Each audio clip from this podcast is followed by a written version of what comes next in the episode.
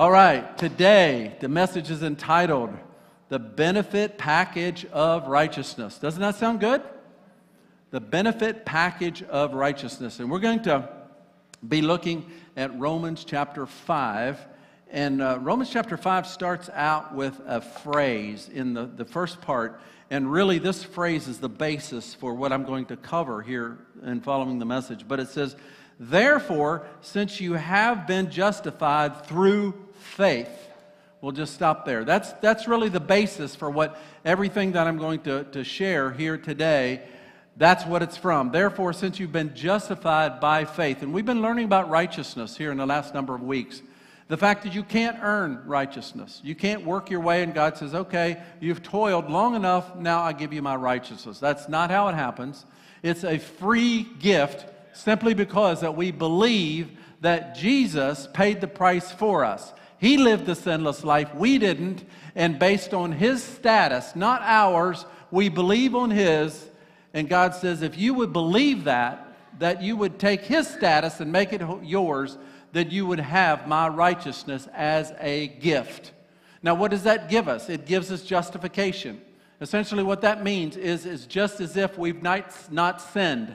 Everything that we've done in the past that we knew or didn't know or ashamed of or not ashamed of is just washed away. We're justified before Christ. And as a result of that, then I'm going to look at six benefits of this righteousness that we have. Some years ago, I was traveling on a plane and I sat beside of a CEO of a medium-sized uh, company, and he began to talk about his employees and different that. We just had a great chat together. And I remember one incident he told me about, and this was about 10 years ago when the, the millennials were getting a hard rap. I mean, it seemed like the millennials could do nothing right. They were just, you know, this and that. I, I really, my observation is that millennials have progressed, they've matured.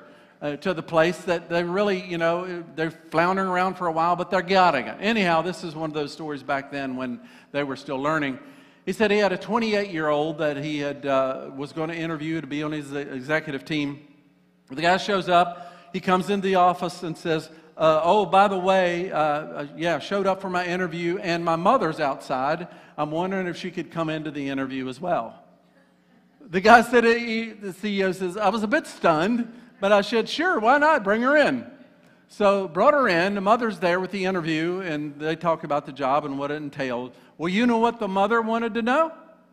She wanted to know about the benefit package.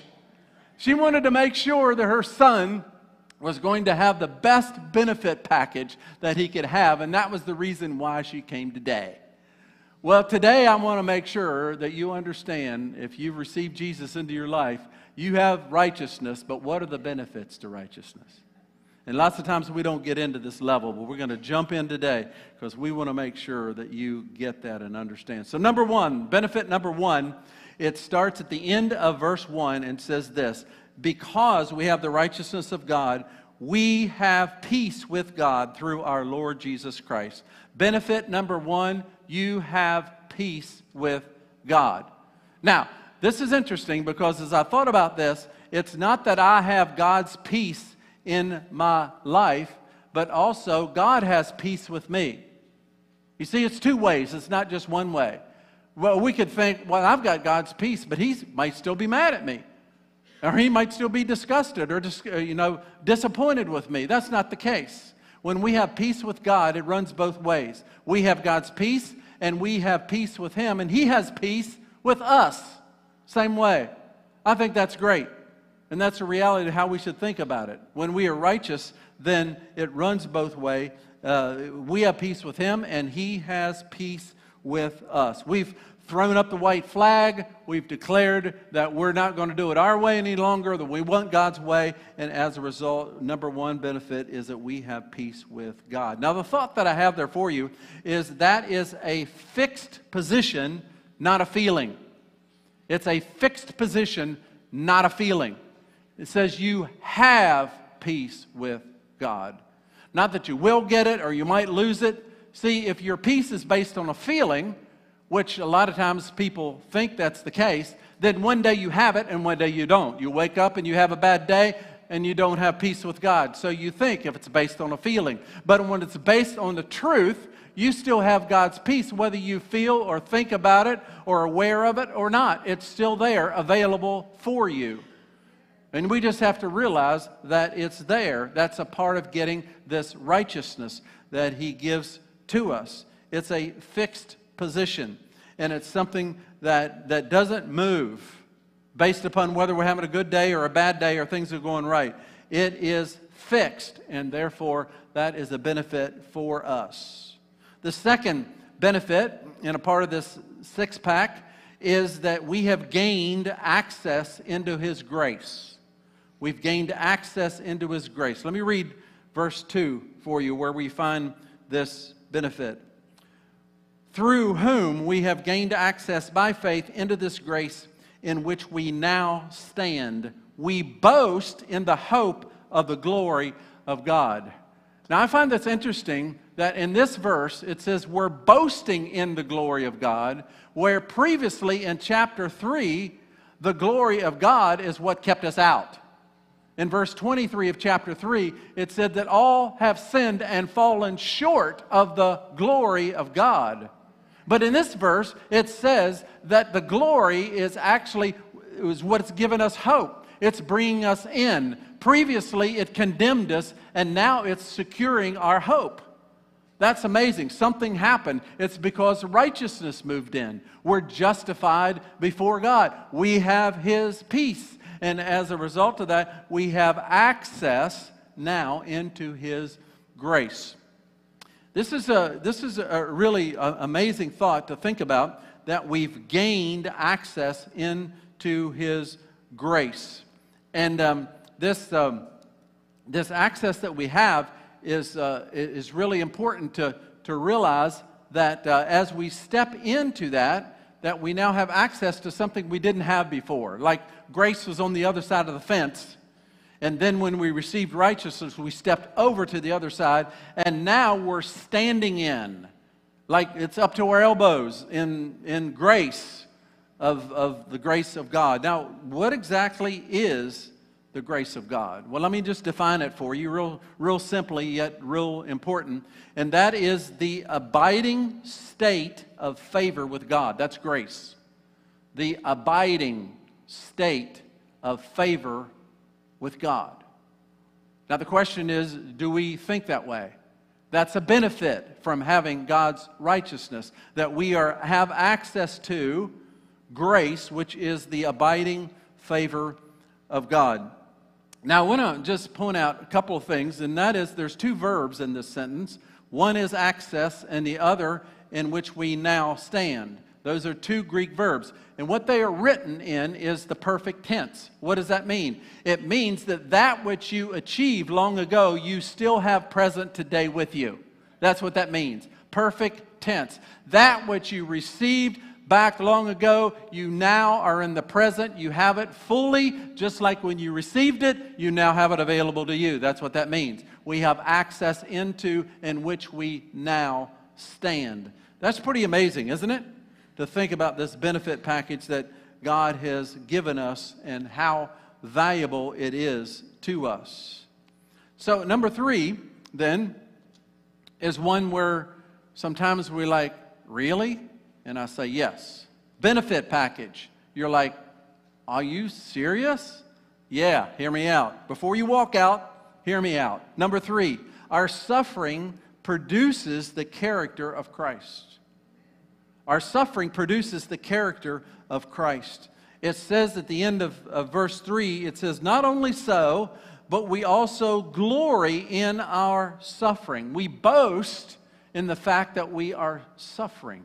I don't know any other religion besides Christianity that actually embraces suffering or trials or hardships because Christianity says when you walk through that hardship, that trial, that challenge, you will be made more like Christ. That's what it says. Where other religions try to, you, uh, you know, you have to work your way into pleasing God. And sometimes they say you have to suffer in order to please God. That is not Christianity. That is so far from Christianity, that's ridiculous. Some of us say avoid pain at all costs, run from it, and just live, you know, the happy life yourself. Focus on yourself, make everybody else miserable, but focus on yourself. That's kind of, in essence, what that is. But Christianity says that you embrace the suffering. Now, obviously, we don't look for it, but that's a part of life. Things happen we don't expect, we don't desire, and they're right in front of us. What do we do with that? We, we embrace that trial and say, This trial is going to make me more like Jesus. And that's a benefit. And that's what Jesus did. In fact, that's what the disciples did. After they were, uh, the early church started and they were persecuted for speaking about Jesus. And they were put in jail and they were beaten as a result of just speaking about Jesus. And they came out. They didn't say, My lawyer is going to be on your front steps in the morning. They didn't say, I have my rights in the Constitution. They rejoiced that they were being persecuted because they knew more of Jesus would come out. That's amazing. That's probably very different than oftentimes how our Western Christianity has taught us to embrace sufferings. But this is what the Bible teaches that we embrace it, and as a result, of embracing it and persevering through. Let me read the whole, the whole verse there so you grab the full context. In verse 3, it says, Because we know that suffering produces perseverance, and perseverance, character, and character, hope, and hope does not put us to shame because God's love has been poured into our hearts through the Holy Spirit who has been given to us. So when we suffer as a, a believer, what happens is that we build this perseverance type of maturity. Like, for instance, you that have lived longer than others, you would realize that things that bothered you 20 or 30 years ago don't bother you today. And they could be the same things occurring, but 20 years ago, they freaked you out. They put fear in your life. You thought you weren't going to make it. You didn't know what was going to happen next. And yet those things, things occur 20 years later. You're like, oh, that's nothing. God's going to take care of that. Oh, that's nothing. God's going to move because you've built perseverance over the years that things that used to bother you don't because you are beginning to think differently and have more faith than you once did when you started. Makes sense, right? That's a benefit. It's wonderful to ha- get to that place when the same things occur and that 20 years ago they freaked you out and today they just fire you up. That's a benefit. And so that's what suffering does in our life when we understand it God's way. And uh, that's, a, that's really a, a powerful thing. I, uh, a thought that I have about that is that um, it brings forth the truth of what you're made of. It brings forth the truth of what you're made of. Probably there's nobody in the Bible, uh, well, there could be a few, but we'll just uh, select one, and that is Job, that had the character of Christ demonstrated in his life. And if you know what happened to Job, uh, he, he was tested all in one day. I mean, think about it. His, his fields were burned, so his job, his means of living was, was taken away. His uh, livestock were stolen, his servants were killed, and his seven kids that were praying together all in one place all of a sudden died because the roof caved in on them, all in one day. Now, how would you respond to that one? It says, the scripture says that in all of this, when Job, that he, they cried out, but he did not sin and he worshiped God. Would that be your response? That was Job's response. And then soon after that, his wife came along, saw all that happened, and she said, Job, you would be better off if you curse God and die. Job said, Stand back, woman. We're not going there. Because God is the one that has the privilege to give me all this stuff, and God has the privilege to take it away. Blessed be the name of the Lord. What character that Job had in his life. And then his friends came and for the next five months tried to pick him apart, saying, The reason this happened to you is you sinned. Job said, No, I didn't. No, I didn't. Nothing I've done has disappointed, sinned against God. And for five months, they chipped away and chipped away and chipped away. And then finally, God showed up, settled everything. Never did answer Job's question, just asked him a bunch of questions. And Job settled it and said, You're God and I'm not. The character of God coming, uh, the, uh, the God uh, the, the, Job's character had God so worked in it that when the trials and tests came, that he only got better, not bitter. The fourth one is this that the, uh, his righteousness is made available at our most ungodly moment. It says in verse 8, but God demonstrates his own love for us while we were still sinners. Christ died for us. Let me read the preceding two verses, and I want to illustrate this rather than explain it to you. Verse 6 says, You see, at just the right time, when we were still powerless, Christ died for the ungodly. Very rarely will anyone die for a righteous person, though for a good person, some might possibly dare to die. But God demonstrates his own love for us that while we were sinners, he died for us. Suppose you leave the building today and you drive home, and two miles from your home, you have a head on collision. And the injuries that you sustain, you're not going to make it. The other person had injuries as well, but their injuries are not as bad as yours. But there's one important thing that they need the steering wheel pierced their heart but your heart is still good, but your other injuries are going to cause you to pass. So the EMT comes up to you and says, This is the situation, you're still barely conscious. The EMT comes up to you and says, This is the situation, you have a good heart, but the rest of you is gone. The other person needs a heart. Would you be willing to give up your heart for that other person? And you pause and you think and you say, Who's driving? Who's driving the other vehicle? And they say, well, it's a guy named Reinhard Bonnke. He was an international evangelist, led millions to Christ.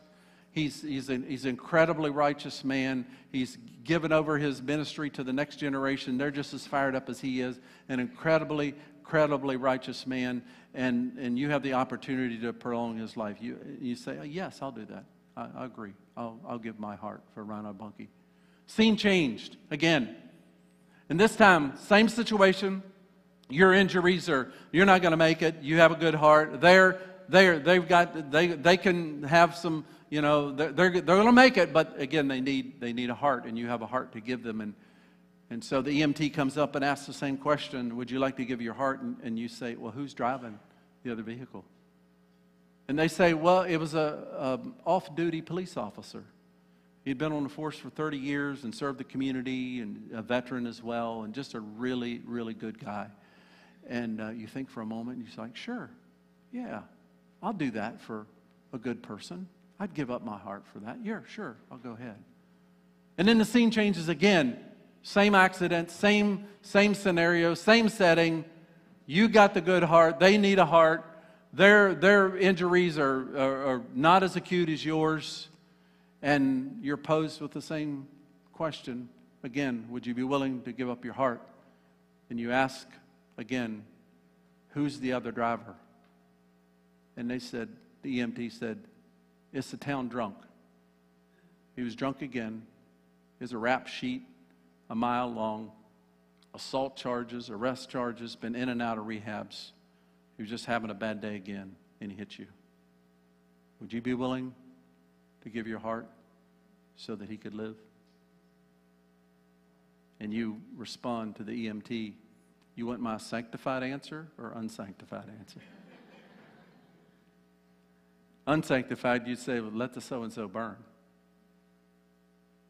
But sanctified, you would go, no. I want to give my heart. He's at his worst. Maybe if I give my heart and he finds out, he might turn his life around he might get free. He might actually do something with his life.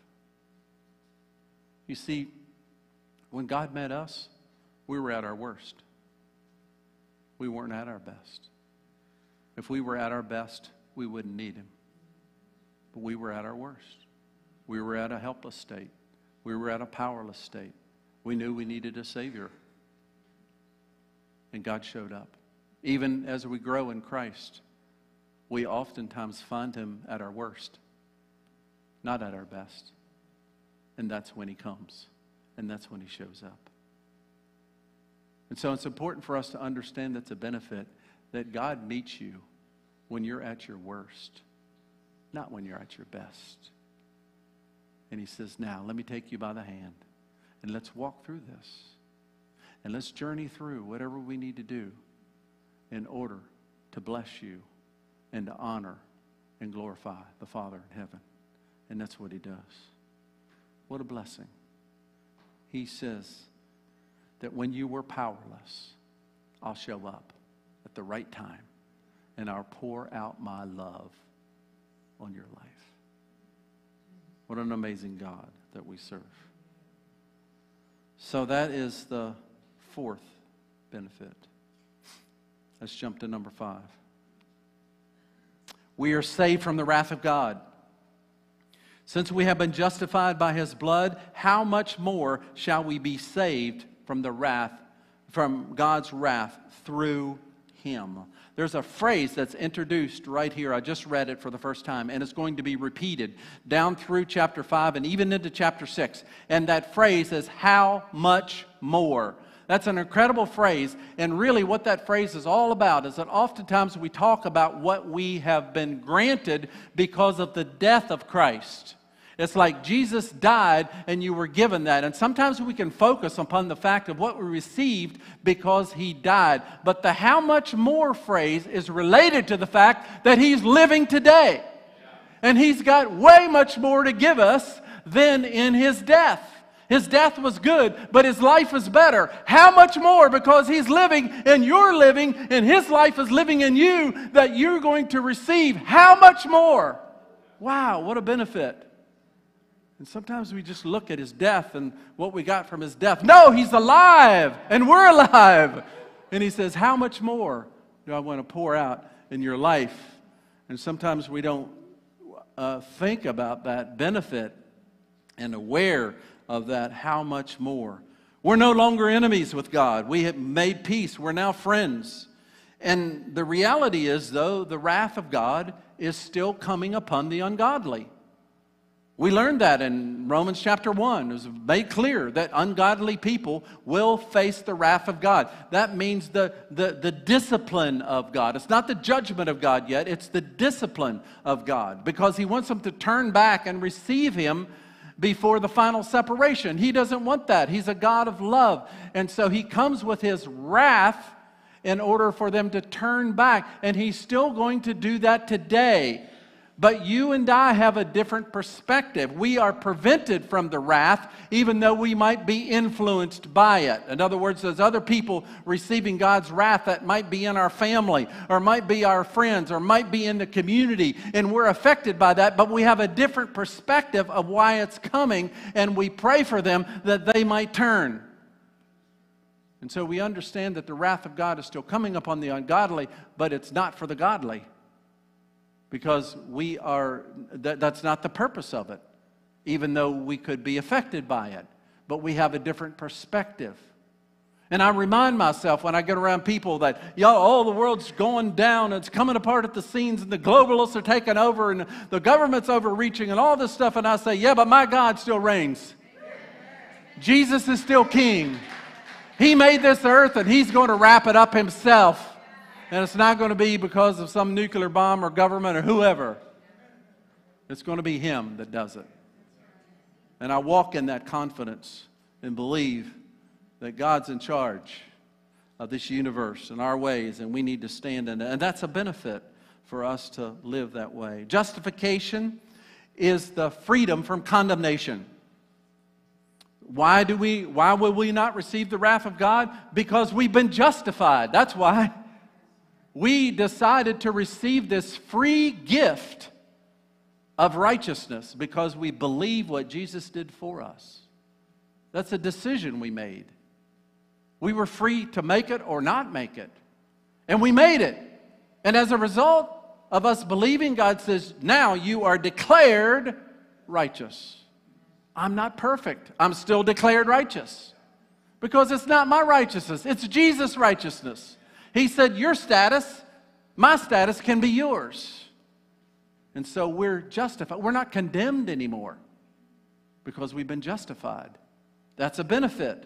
That's a blessing to understand and walk in that. And then finally, number five, the uh, or number six, yeah, just stick with the program here.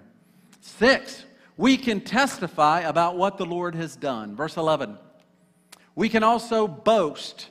A couple of other words that are interchangeable there. We can rejoice. We can have joy. That's another word that equally can be substituted in there. It says that we also boast in God through our Lord Jesus Christ, through whom we have now received reconciliation. These six benefits of righteousness that we have, that we are then can utilize in our life. We can draw from these benefits. And the last one there is to boast in what the Lord has done. We've already heard two testimonies this morning boasting in what the Lord has done. And I expect that to only increase.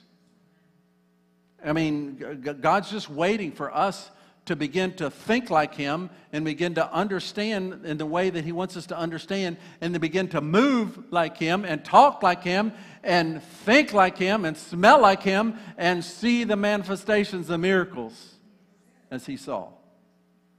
So that's why we're headed. We're headed from glory to glory.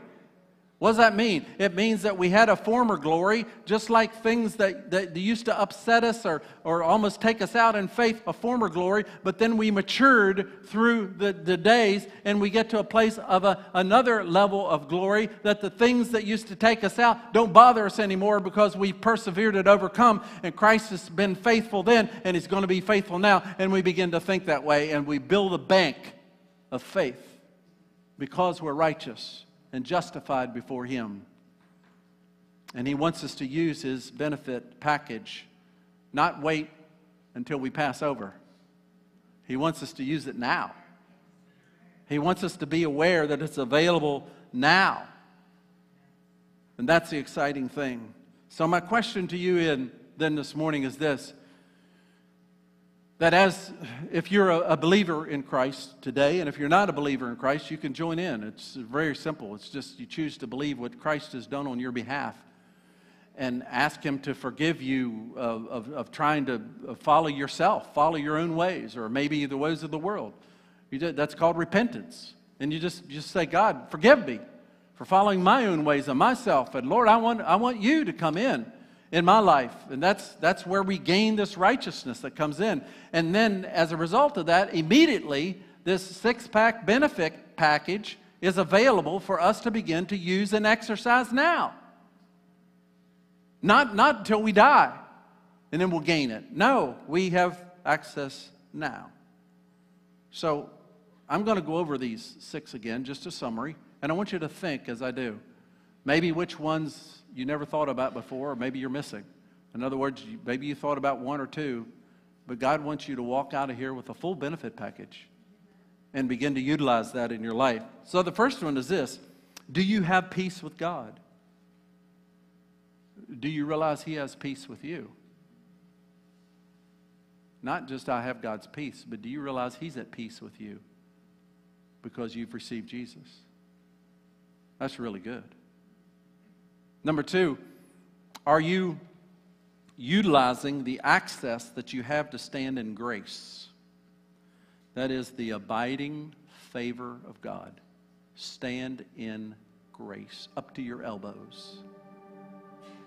You prophetic people are thinking, why does he say elbows? It's just an expression. Uh, just an expression. Are you utilizing that benefit? You might be in a tough situation, but God's grace is greater. His grace, he says you can stand in grace. Wherever your feet's planted, the grace is flowing. Favor with God. How are we going to get through this, God? And he says, I'll take you through. Number three, suffering. Suffering is necessary to develop Christ like character within you. Suffering's not something you need to ask for. It's just going to come, it's just going to be there, it's just going to happen. We live in a world that's opposed to Christ. But God's people are more and more filling the world. And one day it's going to be a tipping point. where there's going to be more Christians in the world than there are non Christians. Jesus is coming back for a glorious bride, not one that's on life support. The fourth benefit is that He called you at your worst moment, not your best. So don't think you're better than others. He called you at your worst, not your best. Don't think you're better than others. Number five, the world will receive God's wrath, but it's not intended for us. We have a different perspective. And finally, the sixth benefit is that we gain access to righteousness by his death. How much more we're going to gain because he lives? Because he lives. Yeah. Which one of the benefits are you missing? Which one of the benefits are you not accessing? What a great God we have. What an amazing salvation that He's given us. Let's pray. Father God, I thank you for today. Thank you for allowing us to walk in to not just say that we have righteousness, but to understand what it means. And each one of these benefits that you had the Apostle Paul, under the power of the Holy Spirit, write to the Roman church is still relevant and powerful and meaningful for us today in our Western culture here in the United States in 2023. It's just as real, it's just as available, it's just as powerful, it's just as meaningful today as it was when it was first penned. And we thank you, God, that you didn't give us something without showing us what it means. So, Father, I pray that those listening and receiving, not only in this room but online, God, I pray that we would understand that you would desire us to draw from full benefit package that you offer and not just partial. God, thank you for sending Jesus to example this for us so that we could walk in to more of the fullness that you have for us in this day and time in which we live. Maybe you're here this morning and you realize that you've not received Jesus or asked Jesus into your life. Because if you've not asked Jesus in, the benefit package is not available to you. But when you do, it's all ready and waiting. But it's based upon one thing believing and receiving Jesus. And I want to give you an opportunity this morning to say, I'm choosing to believe on what Jesus has done for me this morning. I'm choosing to receive his righteousness. I'm choosing to desire to enter into this full benefit package. I'm just going to ask you to do one simple thing, and that is to raise your hand to say, I want Jesus. I want him into my life. Anybody here this morning? Says, I'm ready to receive the righteousness of Jesus by believing. Thank you, Father. Anybody else? Thank you, Lord. Father, thank you again, God, for making it so simple, almost too simple that we trip ourselves up. And I pray, God, that you would now just begin to move upon all of us to receive the fullness of what you have for us through the benefits that you've given. In Jesus' name, amen.